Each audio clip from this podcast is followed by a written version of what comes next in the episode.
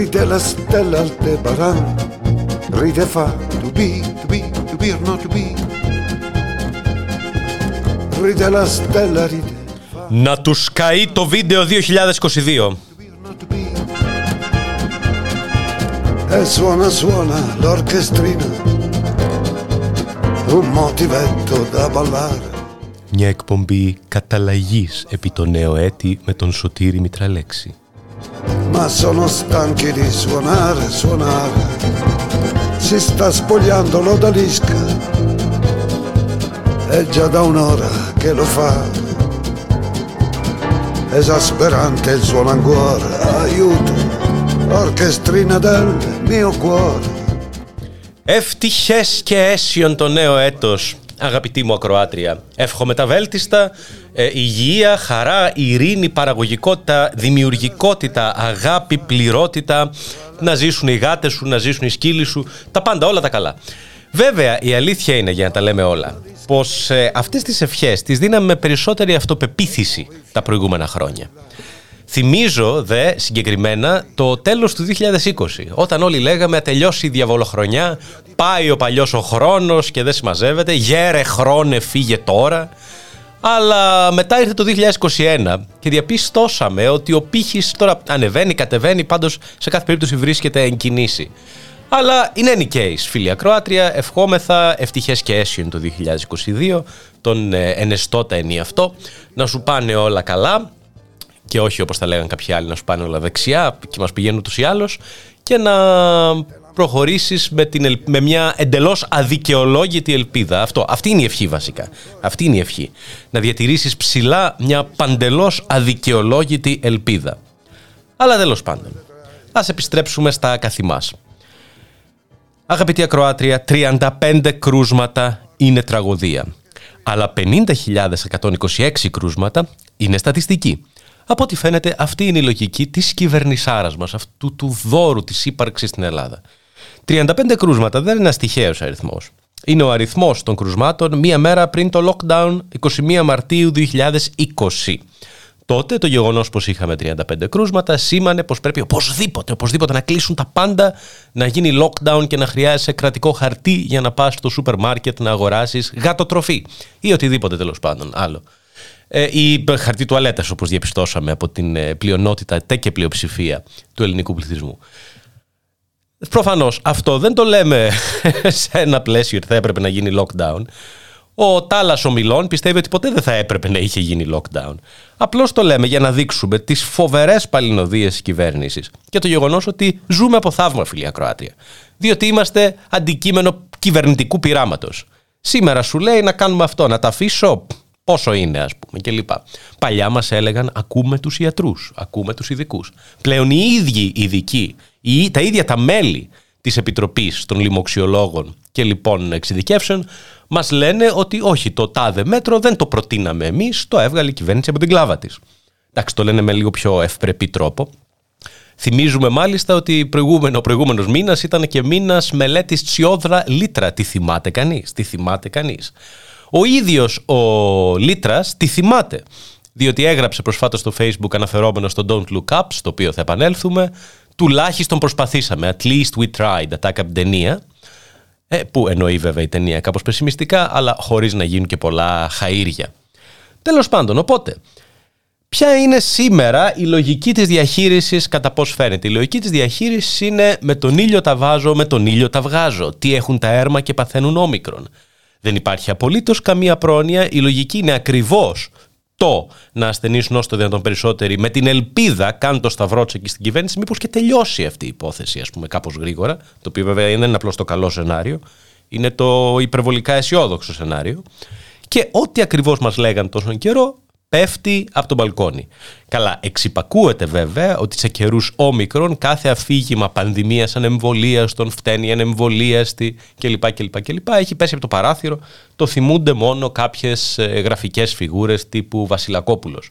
Ο οποίος σε ένα πλαίσιο πώ σα μισώ απέσια στρουμφάκια είπε σήμερα και την εξής απίθανη ε, ατάκα. Τώρα, σήμερα, χθες, καταλαβαίνεις, φίλια Ακροάτρια, δεν έχει σημασία ο χρόνος. Βασιλακόπουλος κατά ανεμβολίαστον. Θα περιοριστείτε ακόμα περισσότερο μέχρι να βάλετε μυαλό και να εμβολιαστείτε. Τώρα, η, πλάκα είναι ότι ο διαπρεπής τηλεοπτικός λοιμοξιολόγος και καθηγητής το λέει αυτό σε καιρό που ρε παιδιά, κάποιος άνθρωπος που να τον αγαπάει πρέπει να του πει. Φίλε μου, έχει πέσει αυτό το έργο, έχει ρίξει αυλέ, έχει ανέβει νέο έργο τώρα, όμικρον κλπ. Δεν συζητάμε πλέον με αυτούς τους όρους. Έχει αλλάξει το αφήγημα. Αλλά όχι, αυτός εκεί. Και γιατί αυτός εκεί, φίλοι ακροάτρια, διότι όπως μας δείχνει η πανδημία, ήταν και μια ευκαιρία κάποιοι άνθρωποι να νιώσουν στο επίκεντρο της προσοχής και να νιώσουν ότι είναι στρατηγοί που με τα προστάγματά τους και έτοιμοι εκλεγμένοι με τα προστάγματά τους ορίζουν τις κοινωνίες. Αυτό μερικές φορές σε κάποιες εκ των αρκιστικών προσωπικότητων ε, που ήταν μέσα στο παιχνίδι ήταν κάπως περιορισμένο, δεν έβγαινε τόσο πολύ στην επιφάνεια. Αλλά σε άλλους βγαίνει, ξεχυλίζει. Βγαίνει ο στρατάρχης Βασιλακόπουλος και λέει: Δεν θα τη γλιτώσετε απέσια στρουμφάκια. Ενώ δεν είναι καν αυτό πλέον το θέμα της συζήτησης. Τέλος πάντων, η εστίαση αιωνία μνήμη της ως γνωστόν Ευτυχώς έκλεισε η μουσική και έτσι δεν θρυνήσαμε περισσότερους νεκρούς, γιατί πόσους νεκρούς θα θρυνούσαμε λόγω της μουσικής που ήταν ε, ανοιχτή. Αλλά βέβαια το μεγάλο σκάνδαλο πάντοτε είναι τα rapid test και τα PCR test. Στην ουρά πλέον των οποίων γίνεται ο μαύρος πανικός. Τώρα με την όμικρον ε, σας δίνω μια συμβουλή. Άμα κάνατε self-rapid αλλά δεν είστε σίγουροι αν έχετε κολλήσει όμικρον, πρέπει να πάτε για μοριακό τεστ PCR. Εκεί στην ουρά θα κολλήσετε σίγουρα. Διότι το κράτος μας λέει ότι αν μη τι άλλο για να πάρεις ένα πιστοποιητικό νόσησης ή για να είσαι υπεύθυνος πολίτης, να δηλωθείς στο νεοδί ότι έχεις ασθενήσει, θα πρέπει να κάνεις τα τεστ τα οποία θα πληρώσει από την τσέπη σου. Εμείς χαμηλώσαμε το πλαφόν, το ανώτατο πλαφόν, στα 47 ευρώ ως δώρο της κυβέρνησης επί το νέο έτη στους ε, τάλανες κυβερνωμένους. Όμως, ακόμα αυτό το ποσό είναι ένα ηλικιώδες ποσό στο ευρωπαϊκό πλαίσιο. Αν αυτό το πεις στους ε, εκπροσωπούντες στην κυβέρνηση τηλεμαϊντανού, θα σου πούνε όχι, είναι ψευδές, πείτε μου μια χώρα. Φυσικά δεν οι χώρες είναι άπειρες στις οποίες συμβαίνει αυτό. Για να ακρίβεια δεν γνωρίζω αν υπάρχει χώρο όπου να είναι τόσο ακριβώς σήμερα το PCR test. Άλλωστε οι αλλαγές που έγιναν και στις τιμές αυτές είναι τεράστιες μέσα την τελευταία διετία. Φτάνει κανείς να δει τι γίνεται στην Μεγάλη Βρετανία. Οπότε η πολιτική της κυβέρνησης είναι ηλία ρίχτο. Πριν επιστρέψουμε στον κύριο Βασιλακόπουλο, γιατί είναι, είναι μεγάλο στάρ, είναι μεγάλο στάρ, θα ήθελα να μπούμε σε ένα κάπως πιο ηρεμιστικό κομμάτι. Παρακαλώ, Μαέστρο, ο Γιώργος Νομικός σας κάνει τη μαγεία του.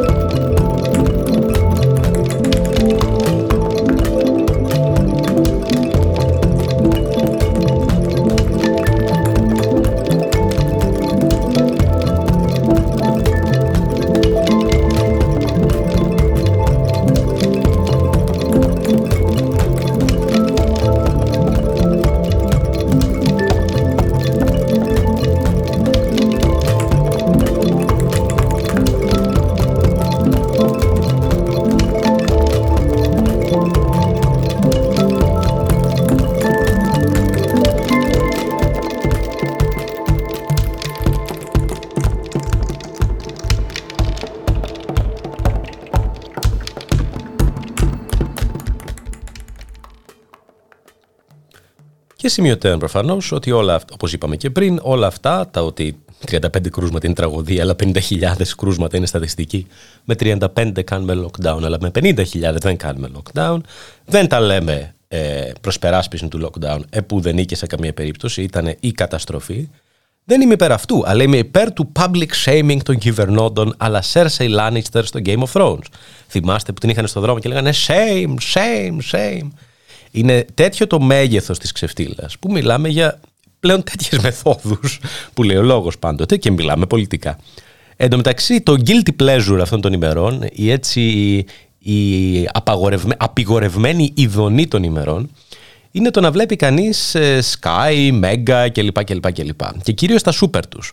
Ας πούμε, είχαν τις προάλλες τον ε, Υπουργό Αναπτύξεως, ε, προσφοράς και ζητήσεως, Άδωνη Γεωργιάδη, με τίτλο τεράστιο «Γκρίνια για το κόστος των μοριακών τεστς». Δηλαδή πάλι γκρινιάζουν, πάλι γκρινιάζουν οι αχάριστοι υπήκοοι. Μα είναι δυνατόν να γκρινιάζουν για κάτι τέτοιο; Εν μετά για το ότι πρέπει να πληρώσουν 50 ευρώ, 60 ευρώ, 47 ευρώ πλέον. Κάθε τρεις και λίγο για ένα PCR. Διότι τους το ζητάει ο ένας, ο άλλος, ο παράλληλος. Είτε είναι εμβολιασμένοι, είτε είναι ανεμβολίαστοι. Γκρίνια, γκρίνια, γκρίνια. Δεν, αυτός ο λαός είναι τόσο κατώτερος των κυβερνώντων του. Απροπό δε Άδωνης Γεωργιάδης, που ευτυχώς, ευτυχώς το, το είδα αυτό, αυτό τον τίτλο, όχι στην τηλεόραση, δεν τον άκουσα τον άνθρωπο, απλώς το είδα να κυκλοφορεί στο διαδίκτυο.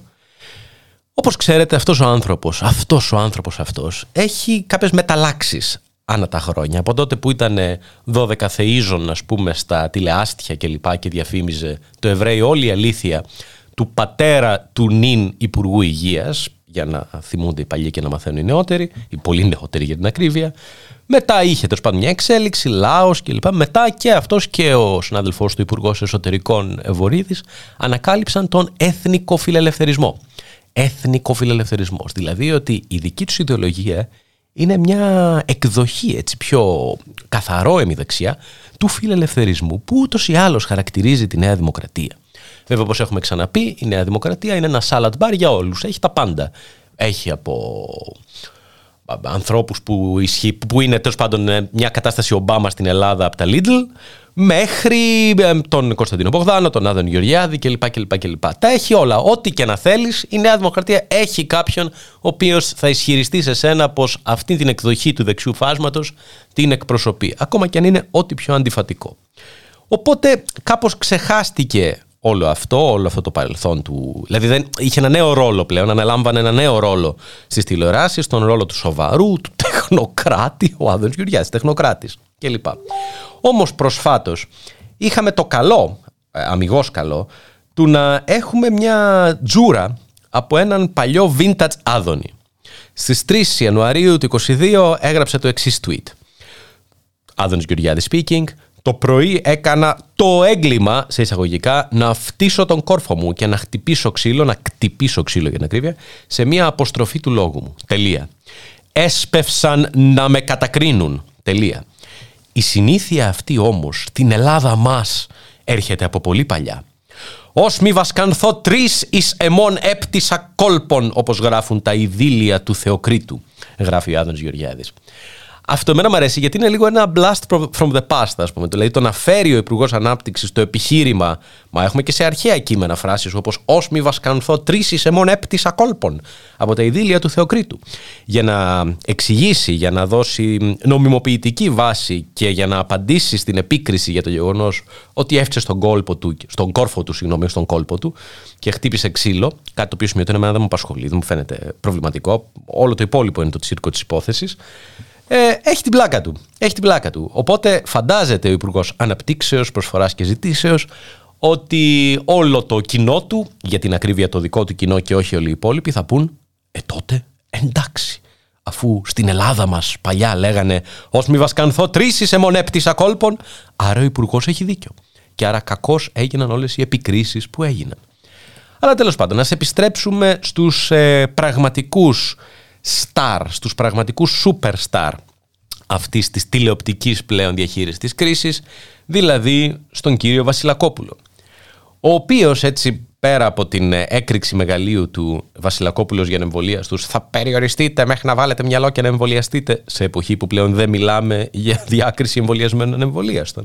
Είπε και το εξής υπέροχο. το εξής μαγικό. Το είπε στην τηλεόραση. Αν δεν απατώμε στο Skype, είναι ο συνήθις ύποπτος. Τον ρωτούσαν να πάει ο κόσμος να κάνει rapid test και τους είπε.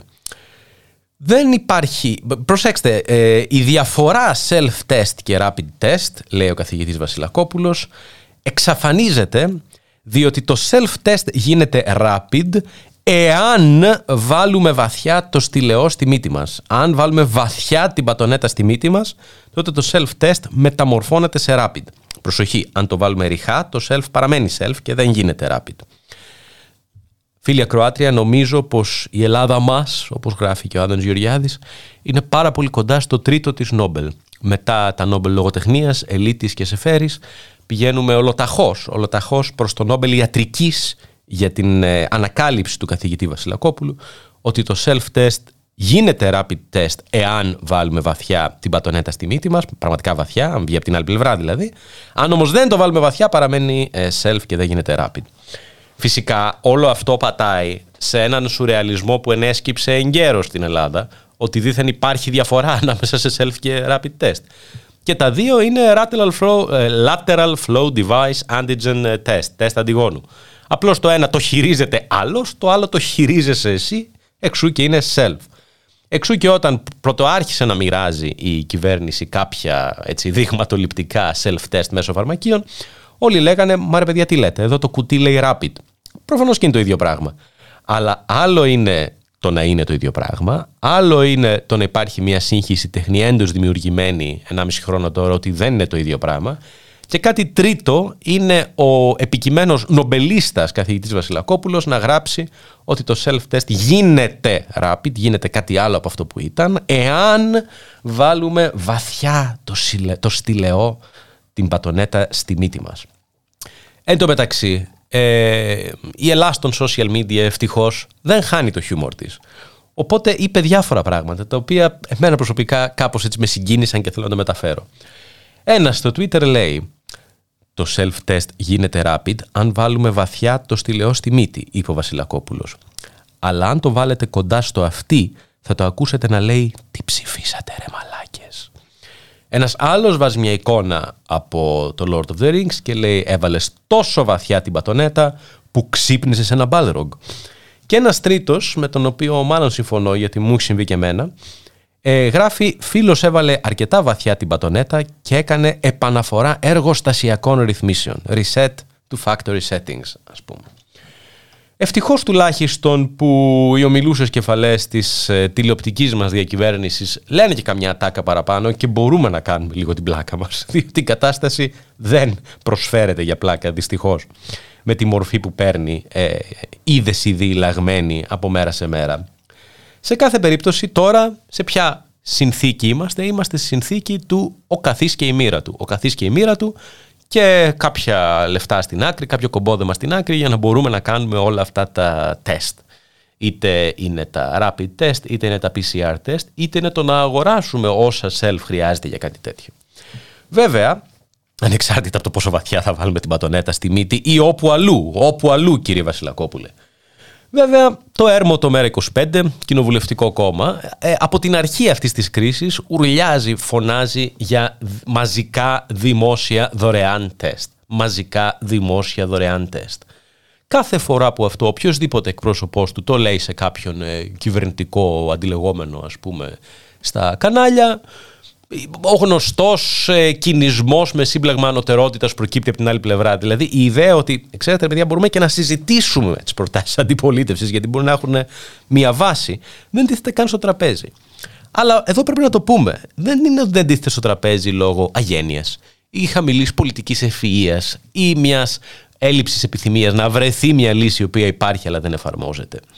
Γίνεται και στο πλαίσιο συμφερόντων. Η περίπτωση του PCR είναι χαρακτηριστική, δηλαδή το γεγονός πως αυτές οι τιμές, ε, βρίσκονται στην, αυτές οι τιμές απαντώνται στην Ελλάδα, σήμερα 47 μέχρι πρώτη 60 ευρώ, ενώ η ίδια εταιρεία στην Κύπρο, η οποία έχει πολλαπλάσιους μισθούς, έτσι, ασύγκριτους μισθούς με την Ελλάδα, δίνει το PCR, ξέρω εγώ, για 20 ευρώ. Η ίδια εταιρεία, το τονίζω, η ίδια εταιρεία. Και η ίδια εταιρεία που αλλού στην Ευρώπη δίνει το PCR για πολύ χαμηλότερες τιμές, εδώ αυτό είναι κερδοσκοπία. Στην οποία βέβαια υπάρχει μια εγκάρδια σχέση ανάμεσα στην κυβέρνηση και υπουργούς όπως τον Υπουργό Αναπτύξεως, Προσφοράς και Ζητήσεως και στα συμφέροντα που πολλούν, που πολλούν αυτό το προϊόν. Έτσι. Εξού και μιλάμε για Μητσοτάκης ΑΕ. Δεν είναι ότι οι άνθρωποι είναι κολλημένοι σε κάποια ιδεολειψία. Δεν είναι ότι οι άνθρωποι δεν έχουν την ευφυΐα για να βρουν μια λύση. Είναι ότι οι άνθρωποι παράγουν συνειδητά κάποιες καταστάσεις διότι υπάρχει λαμβάνει. Υπάρχει κέρδος. Και αν αυτό δεν είναι προσωπικό κέρδος, είναι κέρδος φίλων, είναι κέρδος δικτύων, είναι κέρδος συμμαχιών που μπορούν να δώσουν ελπίδες για πολιτικά κέρδη σε επόμενες εκλογές. Το να γίνουν τα οικονομικά κέρδη πολιτικά. Εξού και θα δούμε την τόσο διαπρίσια υπεράσπιση αυτών των φαινομένων. Ας πούμε, ο Υπουργός Υγείας της Ελληνικής Δημοκρατίας, κύριος Θάνος Πλεύρης, αυτή τη φράση τη λέω και την ξαναλέω στον εαυτό μου μέχρι να τη συνηθίσω, αν και πάντοτε δυσκολεύομαι, δήλωσε όταν άρχισε να αποκτά μια κρίσιμη μάζα το αίτημα για δωρεάν PCR test, ότι όσοι φαντασιώνονται δωρεάν PCR test υπηρετούν οικονομικά συμφέροντα. Ναι, φίλη ακροάτρια, άκουσες πάρα πολύ καλά. Ο Υπουργός Υγείας Ελληνικής Δημοκρατίας είπε ότι το αίτημα για δωρεάν τεστ, δωρεάν PCR τεστ, ώστε να μην τα πληρώνει ο λαός, είτε αυτοί που μπορούν είτε αυτοί που δεν μπορούν να τα πληρώσουν, υπηρετεί σκοτεινά οικονομικά συμφέροντα. Αχ, Παναγία, μαέστρο βάλει ένα τραγούδι γιατί δεν θα την παλέψουμε αυτή την κατάσταση.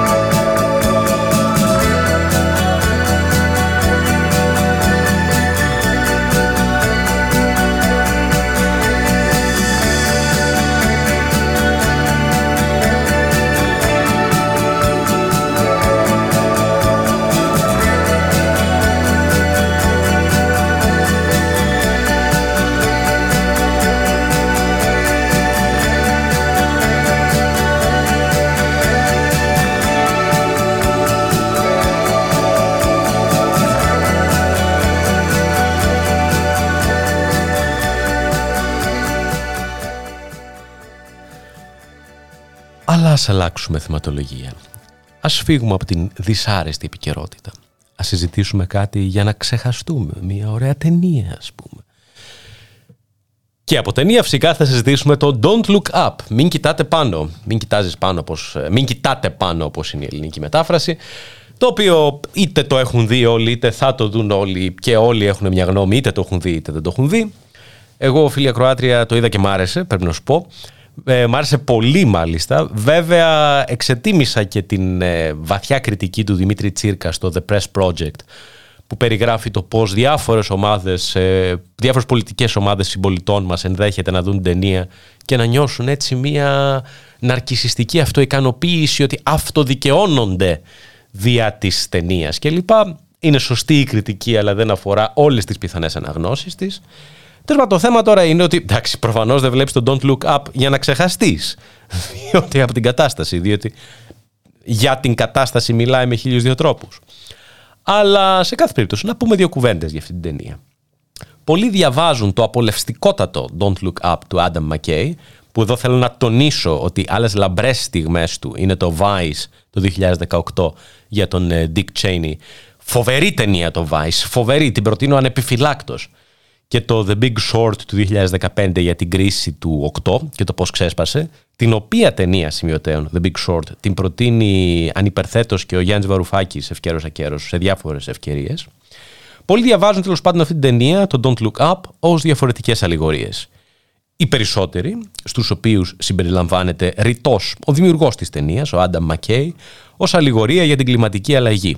Το λέει ο άνθρωπος, μιλάω γι' αυτό. Άλλοι, στους οποίους συμπεριλαμβάνεται ρητός ο άνθρωπος που κάνει την εκπομπή αυτή τη στιγμή, προτιμούν να παραλληλήσουν τη συλλογική άρνηση του προφανούς και το πανηγυρικό περί άλλα τυρβάζι που επισημαίνει η ταινία και με την πρωτοφανή ανισορροπία διεθνούς ισχύως και τις διεθνείς πολεμικές περιπέτειες που αυτή προοικονομεί sooner rather than later. Και για αυτό θα μιλήσουμε αργότερα, ένα θέμα που θα εγγίξουμε σε αυτή την εκπομπή, φίλια Κροατρία οι πιο καθεστοτικοί έτσι και νοθροί νόες θα προτιμήσουν να παραλληλήσουν την ταινία με την πανδημία, διαστρέφοντας όλο το υφαντό της σε ένα αφήγημα τύπου «Πάλι το πόπολο δεν άκουσε τις σοφές κυβερνήσεις και τους ειδικούς. Και λοιπά και λοιπά. Όμως ένα άλλο ζήτημα που καθιστά την ταινία, μάλλον ντοκιμαντέρ παρά μυθοπλασία, είναι το κατά πόσον η ταινία είναι πιστευτή και ρεαλιστική. Εντάξει, στην Αμερική έχουν συνηθίσει σε τραβηγμένα σενάρια, αλλά εδώ στην Ελλάδα δεν είμαστε κάπως πιο προσγειωμένοι, πιο υποψιασμένοι. Πώς θα μπορούσαμε να πάρουμε στα σοβαρά, Φερρυπίν, μια ταινία καλή ώρα, όπου η πρόεδρος των ΗΠΑ έχει για επικεφαλής του γραφείου της τον γιο της. Μπορείτε ως προσωπάρχη του Λευκού Οίκου, μπορείτε να φανταστείτε επί παραδείγματι μια χώρα όπου ο πρωθυπουργός της θα είχε ως διευθυντή του γραφείου του τον ανιψιό του, όπως στην Ελλάδα με τον κύριο Δημητριάδη, με τον άλλο ανιψιό του Πρωθυπουργού να τρέχει την πρωτεύουσα της χώρας μοιράζοντας χρήματα όπου προαιρείται. Εκλεγμένος, τονίζουμε, άρα ψωμί και αλάτι. Vox Populi. Είναι δυνατόν να πάρουμε στα σοβαρά ένα κινηματογραφικό σενάριο, όπου οι πράξεις, οι πρωτοβουλίες, οι παραλήψεις της εξουσίας υπαγορεύονται από την επικοινωνιακή στιγμή, τα χρηματιστήρια των δημοσκοπήσεων, την ανάγκη να φύγει η δημόσια συζήτηση και προσοχή από κάποια σκάνδαλα, αλλάζοντας την ατζέντα, και όχι από το τι είναι σημαντικό για τη μοίρα του κυβερνούμενου λαού και τι δεν είναι. Δεν υπάρχουν τέτοια πράγματα. Στο Don't Look Up η κυβέρνηση έχει τους δικούς της επιστήμονες και ειδικούς, οι οποίοι επισημαίνουν με παρησία ότι οι μη δικοί της επιστήμονες και ειδικοί δεν ξέρουν τι λένε και είναι παλαβοί.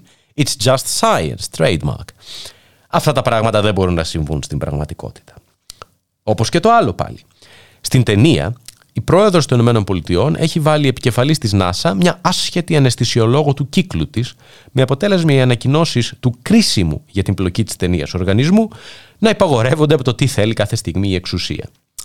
Το αντίστοιχο αυτής της μη ρεαλιστικής μυθοπλασίας θα ήταν την ώρα που σκάει η πανδημία του κορονοϊού σε μια χώρα και για δύο ολόκληρα χρόνια, ο πρόεδρος του εκεί ΕΟΔΗ να ήταν ένας communications consultant κατά το LinkedIn του με σπουδές διοίκησης επιχειρήσεως.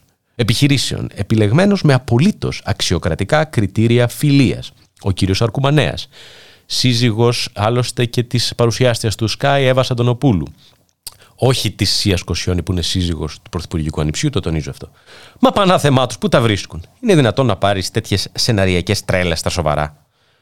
Αλλά, φίλοι Ακροάτρια, ίσως το πιο ανήθικο από τα μη ρεαλιστικά στοιχεία της ταινίας, αυτό που δηλητηριωδώς τρέφει δυσπιστία προς τη δημοκρατία και τους θεσμούς, είναι η υπόνοια πως ολιγάρχες και μεγάλα επιχειρηματικά συμφέροντα μπορούν να υπαγορεύσουν την κυβερνητική πολιτική, ακόμα και στις πλέον κρίσιμες αποφάσεις με τους εκλεγμένους ηγεμόνες απλώς να προσυπογράφουν χαροπά και με ένα αρχιπέλαγος μέσων μαζικής επικοινωνίας να μοχθούν να περάσει η γραμμή με το ζόρι, όσο παλαβή και αν είναι αυτή, και να εξοντωθεί ηθικά κάθε αντίλογος.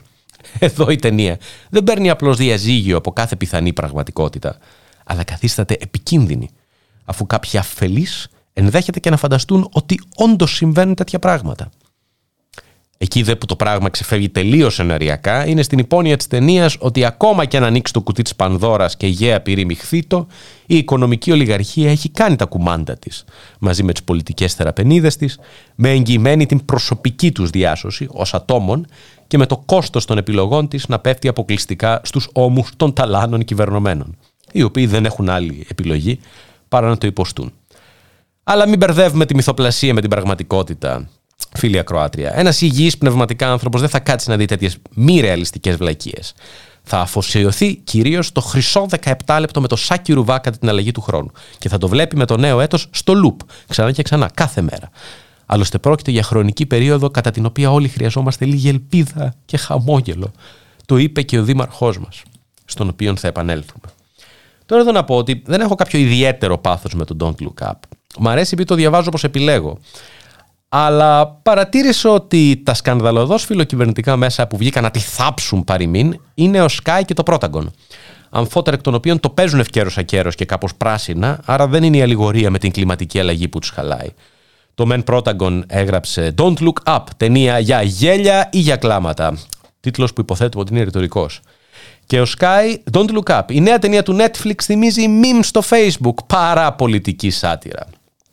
Ποιο είναι όμως το ενδιαφέρον, αυτό που μου έκανε ιδιαίτερη εντύπωση, είναι πως και τα δύο άρθρα, και στο Πρωταγωνικό και στο Sky, είναι ανυπόγραφα. Δηλαδή πιστώνονται στην σύνταξη, στον Sky ως ολότητα και στο Πρόταγκον ως ολότητα. Τώρα μεταξύ ταινιοκριτικές της σύνταξης, τι φάση, δηλαδή δεν συμβαίνει αυτό.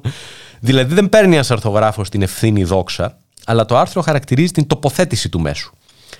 Ενδιαφέρουσα η εξέφνης ανάγκη που ένιωσαν τα δύο σκανδαλωδώ φιλοκυβερνητικά μέσα να τη θάψουν ως μέσα, ως απρόσωπη σύνταξη, λες και έχει πέσει γραμμή.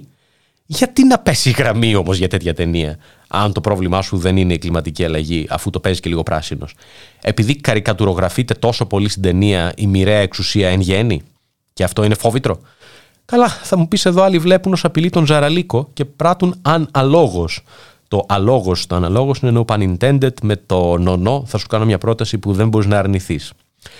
Αλόκοτη καιρή. Αλόκοτη καιρή. Ε, τέλος πάντων, μαέστρο νομίζω ότι ήρθε η ώρα να ασκήσεις την κλίση σου.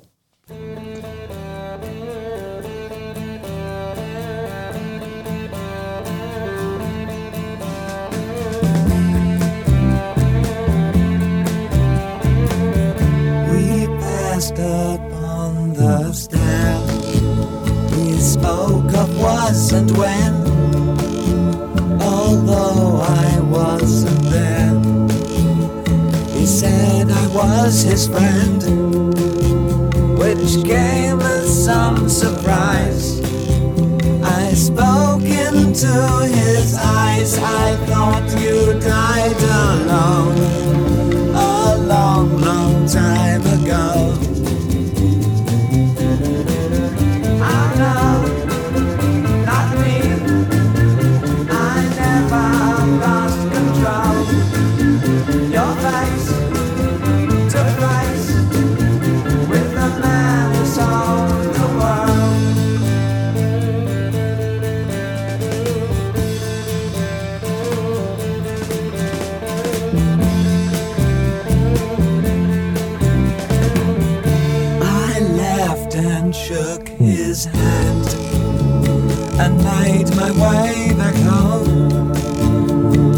searched for and land.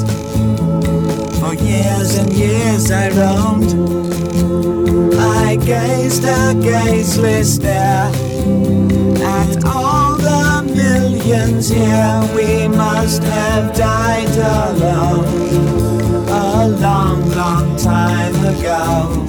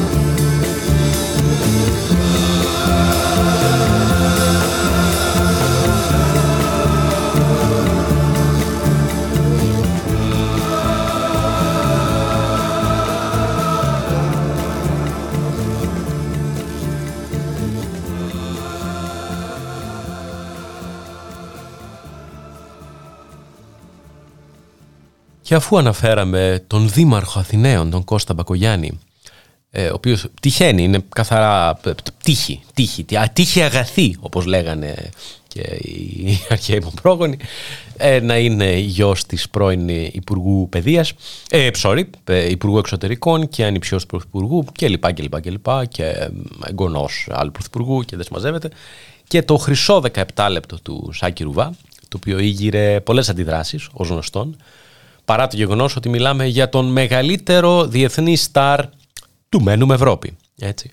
Ο οποίος εδώ να το πούμε ότι δεν ήρθε για να πει τα τραγούδια του, ξέρω εγώ, μακαρόνια με κοιμά, όπως λέγανε όλοι. Δεν τρέπονται, ας πούμε, οι μίζεροι. Αλλά ήρθε να πει με ψευδοαμερικάνικη προφορά, έτσι λίγο βαλκανικο-αμερικάνικη προφορά, περίφημα αμερικάνικα τραγούδια. Dancing through the snow κλπ. Ε, ως Φρανκ Σινάτρα από τα βαλκανικά Lidl. Είναι αυτό που όλοι χρειαζόμασταν για 215.000 ευρώ. Όταν λοιπόν εγέρθη η αντίδραση ότι ρε παιδιά είναι λίγο αλόκοτη χρονιά για να δίνεις 215.000 ευρώ ας πούμε για, για ένα θέαμα 17 λεπτών χωρίς, χωρίς, χωρίς, χωρίς, χωρίς κοινό μόνο και μόνο για να αλλάξουμε χρονιά με Σάκη Ρουβά, μένουμε Ευρώπη και να νιώσουμε όλοι ε, την αγαλίαση που αυτό συνεπάγεται αλλά και να ανήβει το ένα χέρι τ' άλλο στο πλαίσιο του ευρύτερου, όχι μόνο εξουσιαστικού αλλά και μηντιακού πλέγματος διακυβέρνησης στη χώρα, στο οποίο εντάσσεται αυτή η κίνηση. Ο Κώστας Μπακογιάννης έγραψε, έγραψε στις 23 Δεκεμβρίου απαντώντας σε αυτή την κακόβουλη κριτική που του έγινε. Κώστας Μπακογιάννης. Οι διαμαρτυρίες για το στολισμό της Αθήνας και το κόστος της πρωτοχρονιάτικης γιορτής είναι κάτι σαν τα κάλαντα. Έθιμο των ημερών. Κάθε χρόνο τα ίδια. Σε κριτική δεν αντέχουν. Απάντηση άλλοι δεν αξίζουν. Μέχρι στιγμής ο Δήμαρχος Αθηναίων λέει στους ε, τάλανες υπήκοους ότι δεν σας απαντάω, ρε, ιστάχεστη.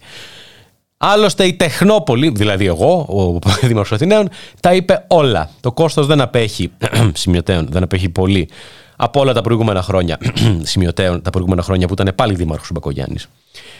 Είναι το άχαρο μέρος του σκηνικού, συνεχίζει ο Δήμαρχος Αθηναίων. Όλη αυτή η γκρίνια δηλαδή. Μακάρι να πετύχει η γιορτή. Γιατί με την πανδημία ο κόσμος έχει ακόμα περισσότερη ανάγκη για λίγο χαμόγελο στην αλλαγή του χρόνου. Και ας, μίζουν, και ας μείνουν μίζερα και ανούσια κάποιοι να φαρμακώνονται από τα λόγια τους. Χρόνια πολλά σε όλους.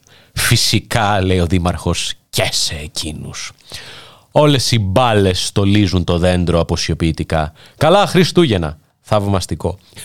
Αυτή ήταν η απάντηση του Δημάρχου Αθηναίων στους πολίτες του. Εγώ δεν κρατήθηκα και έγραψα από κάτω εκεί στο facebook που το ανήρτησε ο δήμαρχός μας «Μπράβο κύριε Μπακογιάννη, επιτέλους βγαίνει κάποιος να τα πει και μάλιστα από θέση ευθύνης. Όλοι αυτοί οι μίζεροι, φτωχάλες, φτηνιάρικοι, μπιθουλέοι υπήκοοι. Ανάθεμα αν ένας τους έχει πάει Χάρβαρτ ή Οξφόρδη όπως εσείς, μας έχουν στολίσει με τις μπάλες τους. Πώς τολμούν να γκρινιάζουν πάλι για λεφτά. Πάλι για λεφτά ρε φίλε, τι φτύνια, δηλαδή τι ξεφτύλα. Όταν οι άξιοι κυβερνήτες μας, όλη η οικογένεια, όχι μόνο η τοπική αυτοδιοίκηση, μας προσφέρουν όραμα, χαρά, γέλιο, ελπίδα, χαμόγελο σε τόσο δύσκολες εποχές. Δικά τους είναι τα λεφτά στο κάτω-κάτω. Μαζί τους θα τα πάρουν, τα σάβανα δεν έχουν τσέπες. Για άλλη μια φορά, ένας λαός τόσο κατώτερος των προσδοκιών των κυβερνητών του να καταπιούν τη χολή τους οι μίζεροι, να φαρμακοθούν από αυτήν όπως πολύ καλά τα λέτε και συγχαρητήρια για την παρησία σας. Ε, Τέλος πάντων, επειδή κάτι τέτοια λένε οι νεοδημοκράτες και όλοι αυτοί που ε, βρίσκονται έτσι με ολόρθες γλώσσες γύρω από την οικογένεια, δεν ξέρω αν πήραν χαμπάρι την ηρωνία. Μπορεί και να το πήραν στα σοβαρά. Μπορεί να νόμιζαν ότι όντως έτσι είναι τα πράγματα. Και τώρα, επειδή σημειώσαμε και ότι έχει περάσει από Χάρφαρτ και Οξφόρδη ο άριστος γόνος, Αξίζει να θυμίσουμε και τα εξής. Τα είχαμε με γράψεις σε 9 Μαΐου, αλλά αξίζει να τα θυμίσουμε. Και τα είχαμε γράψει υπό αφορμή της δήλωσης του Πατέλη, του δόκτωρος Πατέλη, περί τεμπελχανάδων διδακτόρων. Αυτή όμως η δήλωση θίγει και τους πραγματικά άριστους διδάκτορες αυτής της κυβέρνησης και πρωτίστως αυτής της οικογένειας. Α πάρουμε για παράδειγμα τον διάδοχο, δόκτωρα Κώστα Μπακογιάννη, ένα πραγματικό παιδί θαύμα. Η αριστεία του δόκτωρος Κώστα Μπακογιάννη αναγνωρίστηκε σε νεαρή ηλικία. Ξεκίνησε να εργάζεται ως ειδικό συνεργάτης στο Υπουργείο Εξωτερικών από πολύ νωρίς, χωρίς αυτό να εμπλέκεται με το γεγονός ότι η μητέρα του ήταν εκείνη την εποχή υπουργός, όπως τα αντέτειναν κάποιοι ευδελήροι λαϊκιστές. Οι λαμπρές του σπουδές στα καλύτερα πανεπιστήμια των ΗΠΑ, διότι το ταλέντο εκεί αναγνωρίζεται, στεφανώθηκαν από τη Δημαρχία του Καρπενησίου, το αξίωμα του Περιφερειάρχης Στερεά Ελλάδος και πρόσφατα του Δημάρχου Αθηναίων, 5 εκατομμύρια πολίτες. Όμως οι άπειρες ώρες εργασίας του νεαρού Κώστα για το δημόσιο συμφέρον δεν κατάφεραν να κατασυγάσουν τη δίψα του για μάθηση, έρευνα, γνώση. Πρώτος στις σπουδές, πρώτος στον αγώνα. Έτσι, την ίδια εποχή που ήταν Περιφερειάρχης Στερεά Ελλάδας, 14-19, και αφότου ήταν Δήμαρχος Καρπενησίου, 11-14, αλλά και Αντιπρόεδρος Ελληνικής Εταιρείας Τοπικής Ανάπτυξης και Αυτοδιοίκησης, μέρος του European Council on Foreign Relations και μέρος του Συμβουλίου Προσωπικότητων του Ελληνικού Δικτύου Λύσεων για τη Βιώσιμη Ανάπτυξη των ΗΕ, αλλά και πολύτεκνο, τέσσερα παιδιά, ο Κώστας πρόλαβε να γράψει διδακτορική διατριβή πολιτικής επιστήμης και διεθνών σχέσεων στο Πανεπιστήμιο της Οξφόρδης, την οποία ολοκλήρωσε το 2018 με το διδακτορικό τίτλο να του απονέμεται το 2019.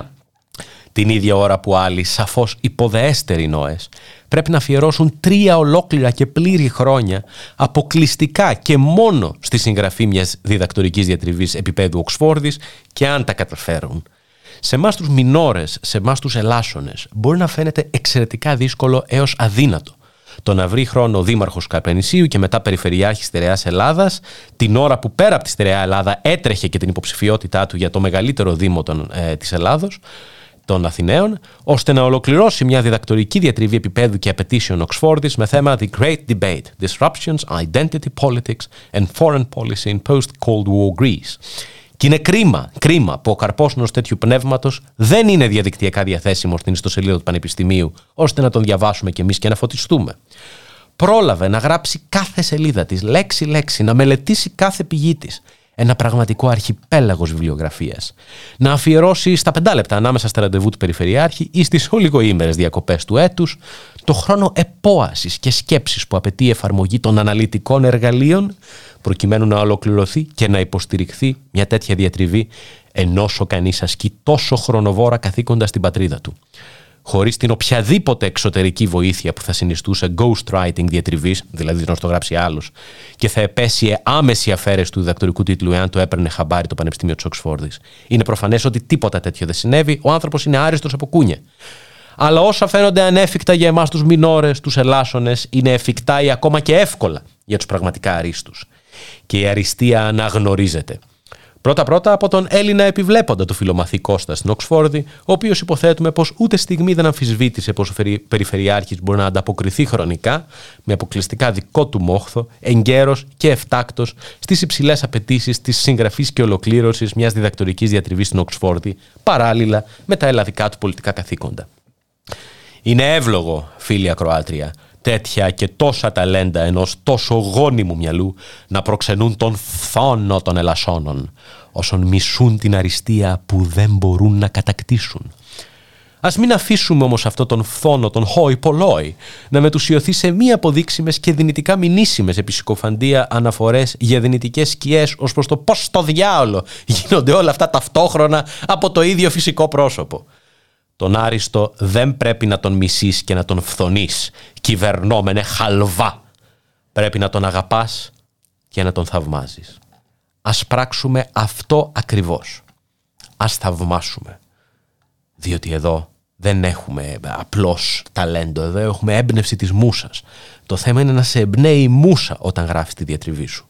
Ποια όμως μουσα από τις εννέα; Η Κλειό, η Ευτέρπη, η Θάλια, η Μελπομένη, η Τερψυχώρη, η Ερατό, η Πολυμνία, η Ουρανία, η Καλλιόπη. Ένας θρύλος λέει ότι τη διατριβή του Μπακογιάννη την ενέπνευσε η δέκατη, η χαμένη μουσα, η μουσα Ντένια.